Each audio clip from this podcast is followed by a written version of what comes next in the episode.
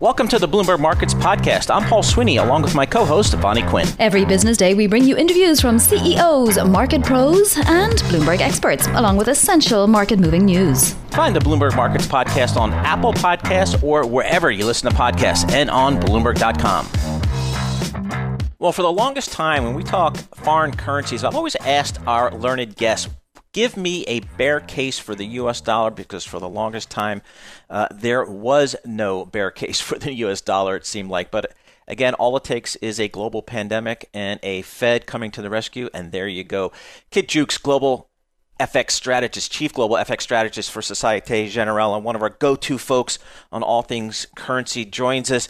Uh, Kit, thanks so much for joining us here. Give us a sense here of what you think has been driving this dollar again down almost 9% from its March 20 high. Give us your sense of what's happened to the dollar, how the market's treating the dollar, and kind of how you think it proceeds from here.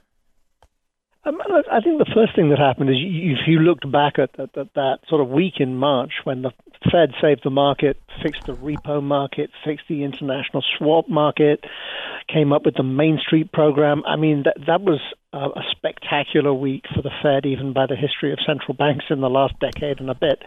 Um, and, and you could you could write all of that down and say what what makes the dollar go shooting up in times of crisis? It's that all the world needs dollars because that's if you know if you borrow money, you you have debts, you you, need to get hold of dollars to make the system work, and and that's what caused that um, spike higher in March. And the Fed effectively said, we are going to make sure that the rest of the world can have as many dollars as they need at a fair price. You know, we're standing by. And, and if you just took that at face value, you'd say, right, I have a bearish case for the dollar. What I don't have today, and very much the sense then, is a bullish case for anything else because um, you know, at that point, very much the sense was this is going to be a terrible pandemic for emerging market economies.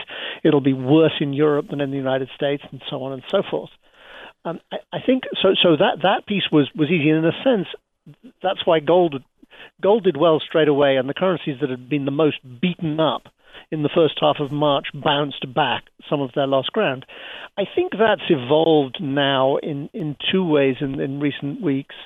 One has been that the European Recovery Fund announcement has given, I think it's given the market permission to sell the dollar because the second biggest currency in the world, the euro, now has actually at least an agreement for proactive fiscal policy, which is a big step forwards on the part of Europe's politicians, uh, and that helps.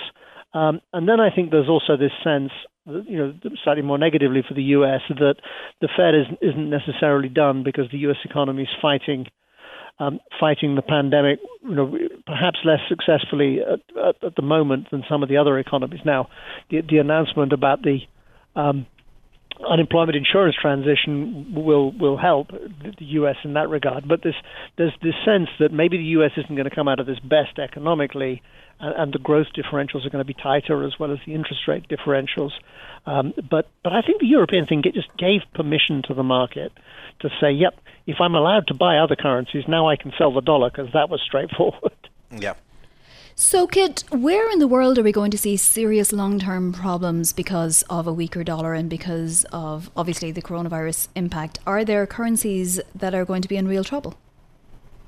Um, not, not well. It's okay. So there, there are a couple of reasons. One is, you know, historically, a weaker dollar is usually a symptom that the world's in good shape because money's flowing out of the United States looking for opportunities. So, usually, I, I put a, a weaker dollar down as being a good thing because the things that make it a good thing uh, are, are, encouraging. Now, economically, I'm still worried about emerging markets at the moment because economically they're not in a good shape. Kind of the the ability to do the kind of things the Fed did, but you know, if you can help your economy with quantitative easing, if you can help your economy with with your central bank buying debt straight off the government or out of the market to keep interest rates super low while you come up with with fiscal help for your economy, all all of that's good if you're an emerging market economy, you don't have anything like that degree of leeway uh, in terms of policy. So you're you're left with, with fewer defenses uh, against a pandemic, and your main markets are developed markets. So, um, so, so, so, I worry that the dollar's weakening earlier than you know than, than necessarily um, helps for, for some of those. And I think August could be a, a tricky month for some of those currencies.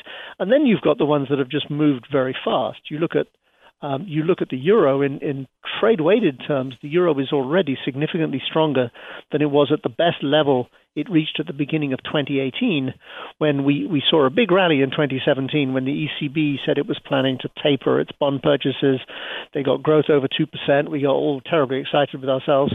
Um, and that fizzled out spectacularly through 2018. Now, I, I, you know, the euro can't keep on going up at this pace um, without uh, without having some economic impact. The economy is not in good enough shape. It's a much more open economy than the United States.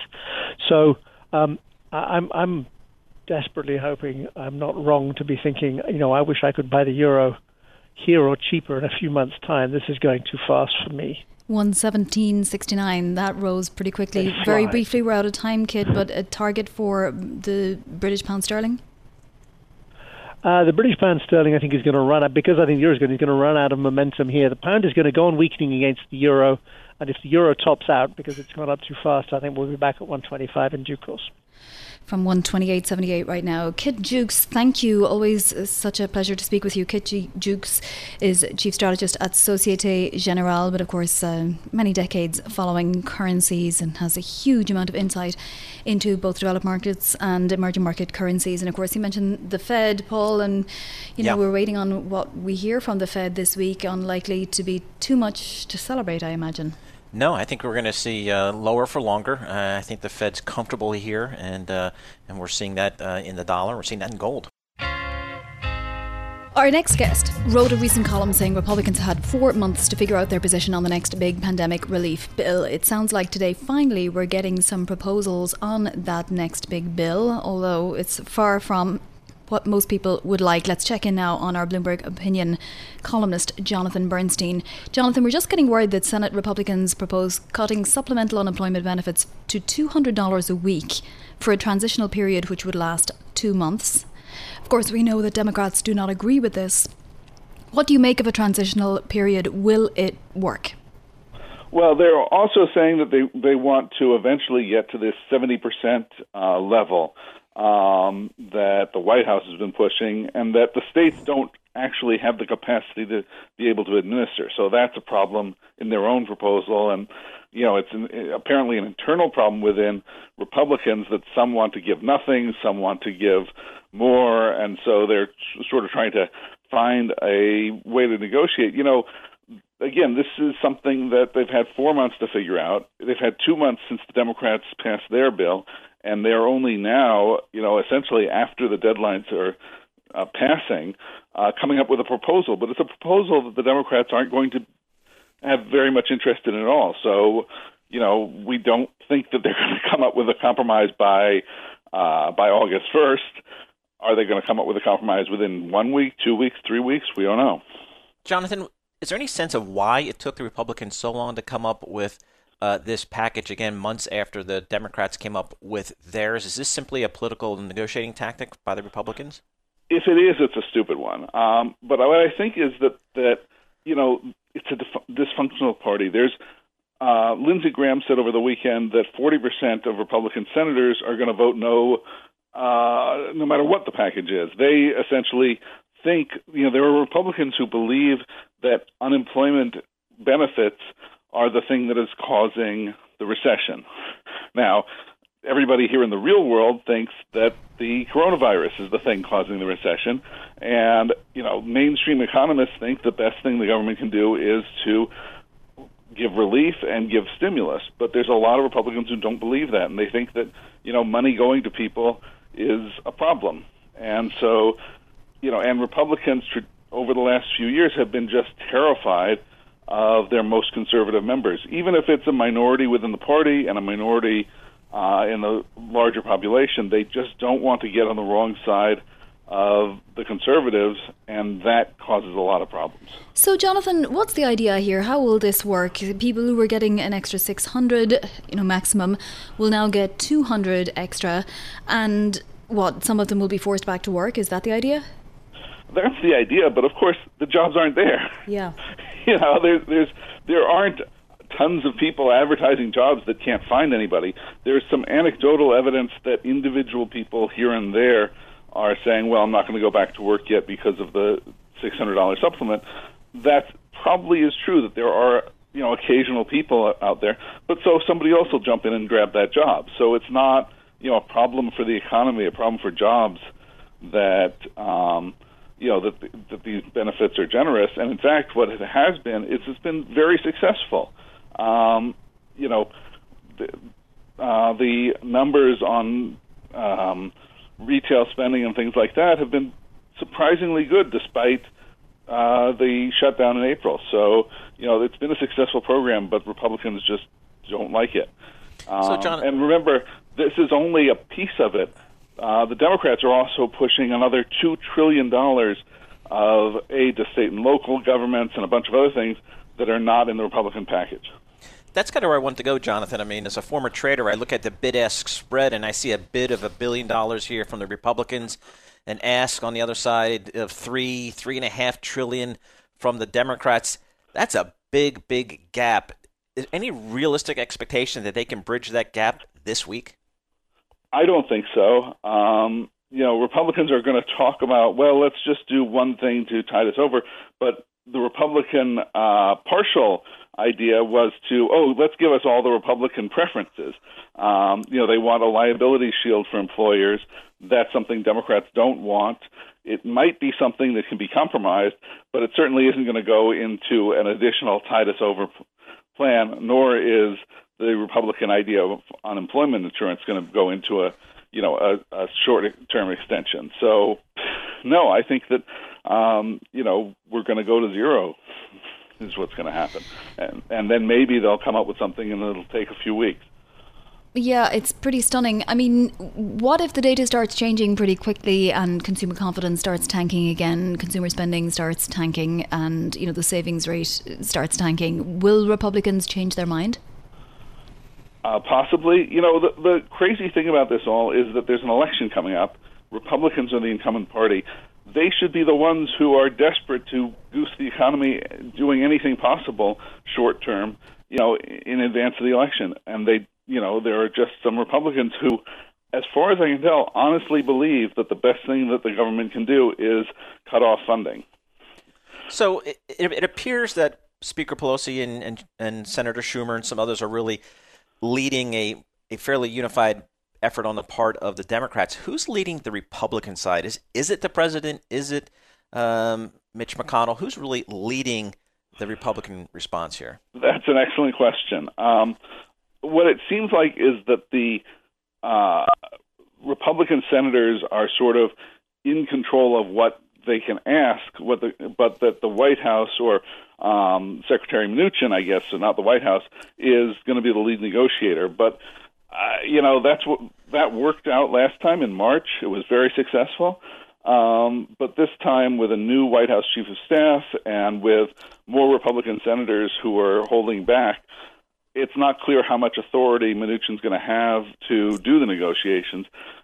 You know, that's if if, if there was a clear um, you know, negotiating plan with a clear, unified Republican Party, well, then maybe they could bridge that huge gap. But right now it doesn't really look like that's the case.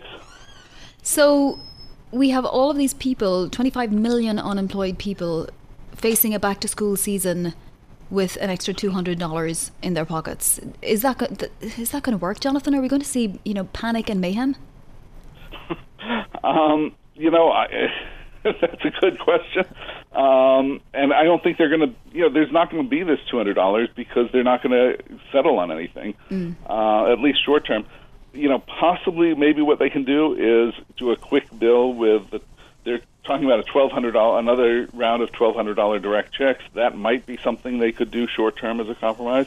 It's possible that, you know, once Republicans come to the table and realize that they're nowhere right. close to a deal, maybe they'll agree to extend the 600 for longer. I, you know, it's it's just hard to see exactly yep. how that happens.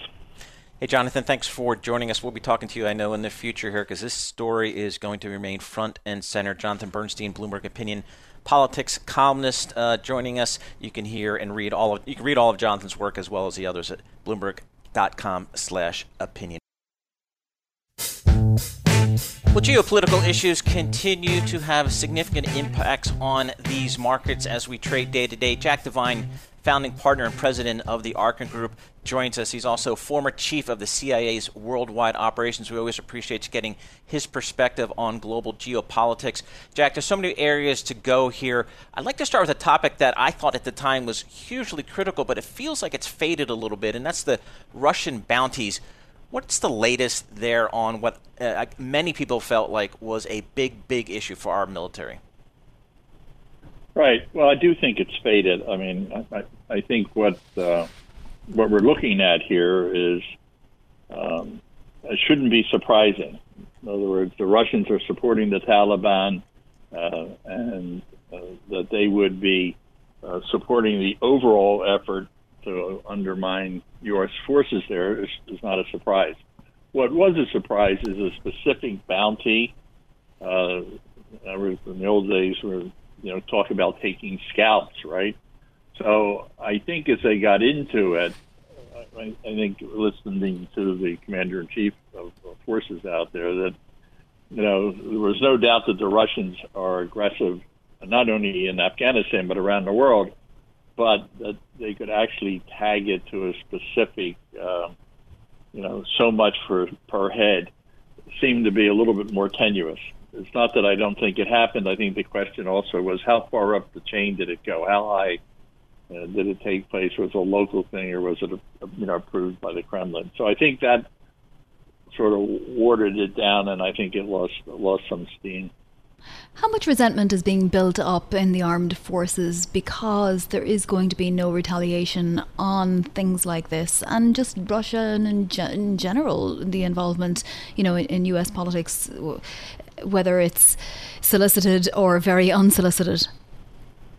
Vonnie, I think this is a really good question and a difficult one for us to grapple with. I, I'm just stunned. I mean, I'm an old Cold Warrior, if you will. And the aggressive behavior of uh, Russia vis-a-vis the United States and how it uses cyber and its aggressive use of paramilitary forces, whether it's in Ukraine, Libya today. I mean, it is amazingly aggressive, and uh, I think it's uh, is, a, is a surprise the fact that people collect intelligence, by all means, there's no country around the world that isn't using its collection capabilities to become wiser.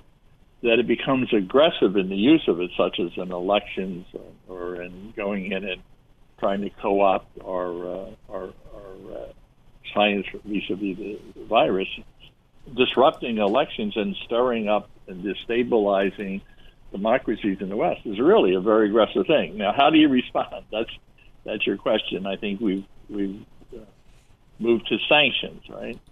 But where does it stop? I mean, I actually was very surprised at the beginning when the Russians went in in the 2016. I thought this doesn't make any sense. How how does this help? How does it really help them? That they would do it again in this election is, is but, surprising, but there was a notice put out yesterday saying they're going to, they and others are well, doing it. So can I just jump in though? I mean, it's it's not just how do you respond. It's that the armed forces who are serving under a commander in chief in the President Donald Trump know that there isn't going to be a, a response. Therefore, you know how much resentment is being built up and what are the long-term effects of resentment in uh, you know an army in Morale. what's purported to be a very open democracy well, I think the question of re- response. Uh, I said, in order for you to react with force, to use force, you have to have, at least by my standard, concrete uh, uh, evidence that suggests that this is a Kremlin-directed thing. Otherwise, when you respond with force, you're, gov- you're responding government to government. So where I think there has been no pushback is in the entire, well, it's a fight that I think is maybe warranted now, and that is the pushback in the cyber area, and it's it's, uh, it's rather rather shocking. Again, and I would add the aggressive paramilitary thing. So, do our forces are our forces aggrieved by it? I mean, I think our forces uh, are still as dedicated and loyal and, and, and well polished as any army that ever existed. So I'm not sure it's having an, an impact on our morale. I just think it's a, you know a, a really egregious mm. transgression of the rules of the game. And but what I think happened here is they, they, there wasn't enough to use force to go to go back to go back on that. Yeah. Uh, often these responses need to be near real time, and it's really hard to get that type of evidence uh, quick enough. But what about the elections? I mean, that's what's crossing my mind. I mean, or these uh, uh, uh egregious attempts both the Chinese and the Russians to get the virus. I mean, how are we going to respond to that? Now, I think you know the, the Russians have a different game plan, which is they don't really have they don't really abide by the rules anymore, and they are pressing the button. And despite saying nice things in public, they're extremely aggressive. Will we become aggressive in terms of their internal affairs? I don't think we've gone down that path. And I think if it continues, we're going to be pushed into it. And I think Putin is a much more high risk, aggressive leader than is generally recognized. Jack, are you surprised at all, or should we be surprised that our own intel, uh, tech, technical intel people haven't been able to better defend our networks? I'm thinking about the NSA and the CIA and maybe even the FBI. That uh, you know, I'd rather depend upon them, I think, than some kids out in Silicon Valley. Well, you know, we also have the Cyber Command and the armed forces as well. I mean, I honestly, I don't. I think where you get compromises are not are usually not technical compromises. It starts with a human being that that changes sides, so to speak, usually for commercial reasons and, and disenchantment with the system because they didn't get promoted. So when you see a, a breach in NSA, it's usually because there's a, a human agent in the process, right? And uh, famous case of uh, Walker, who gave up all of our military uh, communication system back in the 80s. I mean, that's how it gets done. I don't think I don't think they're breaking into the CIA's communication system. I haven't seen anything that showed that the Russians had that capability, or that the NSA is a, a, a leg up on the NSA. I still think we have a world class capability that no one can match in this field. Having said that, mm-hmm. will we use it offensively? You know, and I don't, and I think that's that's a question that in a democracy, as Vonnie was saying, you know, in a democracy, how do you work your way through this? How well, do you get consensus down on a hill and not read about it in the Washington Post the next day? It's a question for the next time we speak, which hopefully will be very soon. Jack, thank you. That is Jack Devine, president of Arkin Group, former chief of CIA Ops. The consulate wars continue between the US and China. It is a situation that bears watching very closely. So we thought we'd speak with somebody who knows China inside out. Leland Miller is CEO of China Beige Book, and we often speak to Leland about China data, how transparent it is, how truthful it is. We'll get to the data in a moment, but Leland, welcome and thanks for joining. Uh, my pleasure. What do you make of this tit for tat on consulates? Is it a distraction? Is it a deterioration in relations between the US and China that we really need to watch? Yeah, you know, I think the best way to look at this is as the calm before the storm. And when people saw shutdowns of consulates and, and all these other very aggressive rhetoric uh, being used lately, they think, wow, things are getting really nasty. But we really haven't seen anything yet. This, there's a reason that we shut down uh, that we shut down uh, uh, one consulate and, and not another. And that's the reason the Chinese shut down Chengdu instead of shutting down Shanghai. Mm. So this is really the two sides starting to starting to get angry at each other, but not wanting to push the needle past a certain point. There, there's not a decision yet to truly escalate, but I think escalation is exactly where we're heading this fall, and maybe as soon as next month, actually. What would escalation look like, Leland, in your mind? Well, again, you know, the thing that holds everything together is the trade deal because, you, you know, you've got a lot of anger in, in, in the United States, whether it's for COVID or trade and other things uh, related to China. You've got the election coming up, and, and China's going to be a major issue. But what's been holding everyone back thus far has been the fact that the president wants his purchases, and as a result, uh, you know, the, there's been less uh, aggressive stance from Republicans in Congress, and the Democrats haven't gotten going yet either because they don't know what to react to. To the extent that the Phase One trade deal fails, I think that this is, while a symbolic step, will really be sort of letting the gate open in terms of much more uh, toxic environment between the two sides. Leland, what makes you so convinced that we are definitely headed for escalation and possibly even as soon as next month? Well, I think the, the, the timing wise, I, I look at the like how long can the president stand behind the trade deal? You know, it was a very a set of, a set of a very aggressive target to start with.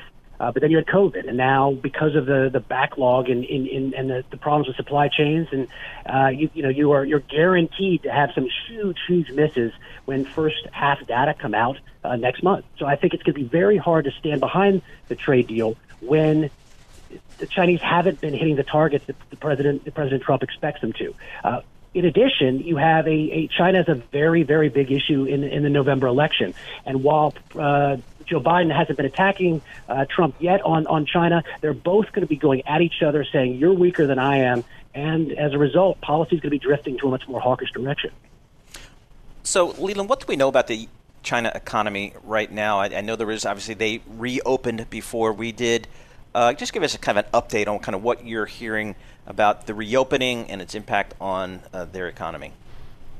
Yeah, again, the, the most difficult word to use is recovery because, of course, you're seeing a recovery. You saw a recovery from a, a standstill economy earlier this year.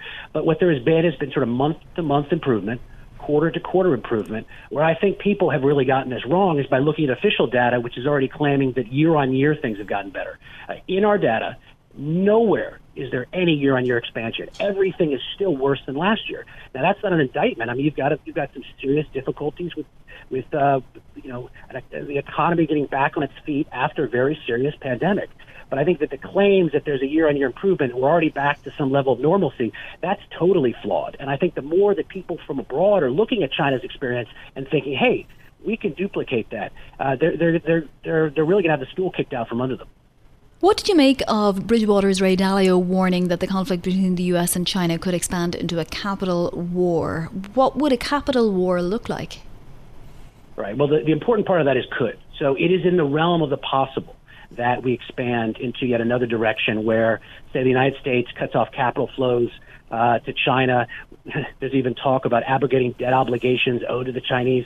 These are extraordinary acts of financial warfare. I can tell you they are not being considered right now by the White House. I wouldn't think a Joe Biden presidency would have them in store either. Uh, they're not impossible because, again, we're, we're in a new environment where both sides are grasping for for, for tools that they've never thought they would use before. Uh, but I think this is something to keep your eye on. You have to be aware of the risks, but we're nowhere near right now a situation where we're going to be doing a broad sort of capital war against China. What do we know, Leland, if anything, about uh, Vice President uh, Joe Biden's view and po- potential policy towards China? Well, we don't know much because the, the Biden presidency, uh, the Biden campaign, I'm sorry, Biden campaign has been very, very quiet behind the scenes, uh, thinking it's advantageous for them to sort of let the, let the president continue to do what he's doing, and, and, and you know, as, as Biden keeps going up the polls. I think as we get closer to the debates, we're going to start seeing a much more hawkish type uh, China policy coming out of the campaign for the simple reason that Biden is vulnerable based on what he's done in the past in his association with the last administration on being weak on China. And I think that's something the president will want to hit. So what what pre- what uh, Biden, the campaigner, is going to have to do is show the world that he's tough on China. He's even tougher than President Trump. And I think the two of them are going to be going into, into a boxing match where everyone, you know, each is going to be calling the other weak on China. Right. And that, of course, means China policy is going to be driven in only one direction. Right, exactly to the right. Leland Miller, CEO, China Beige Book International, our go to expert on all things China. Lots of moving pieces, as there typically are. And as uh, Leland points out to us and makes sure that we focus on, is uh, election is coming up, and likely that's going to push the rhetoric, the China rhetoric, more to the forefront. Uh, and as Leland suggested, perhaps more to the right as each uh, candidate tries to, uh, uh, you know, assess who is stronger on against China. Thanks for listening to the Bloomberg Markets podcast. You can subscribe and listen to interviews at Apple Podcasts or whatever podcast platform you prefer. I'm Vonnie Quinn. I'm on Twitter at Vonnie Quinn. And I'm Paul Sweeney. I'm on Twitter at PT Sweeney. Before the podcast, you can always catch us worldwide at Bloomberg Radio.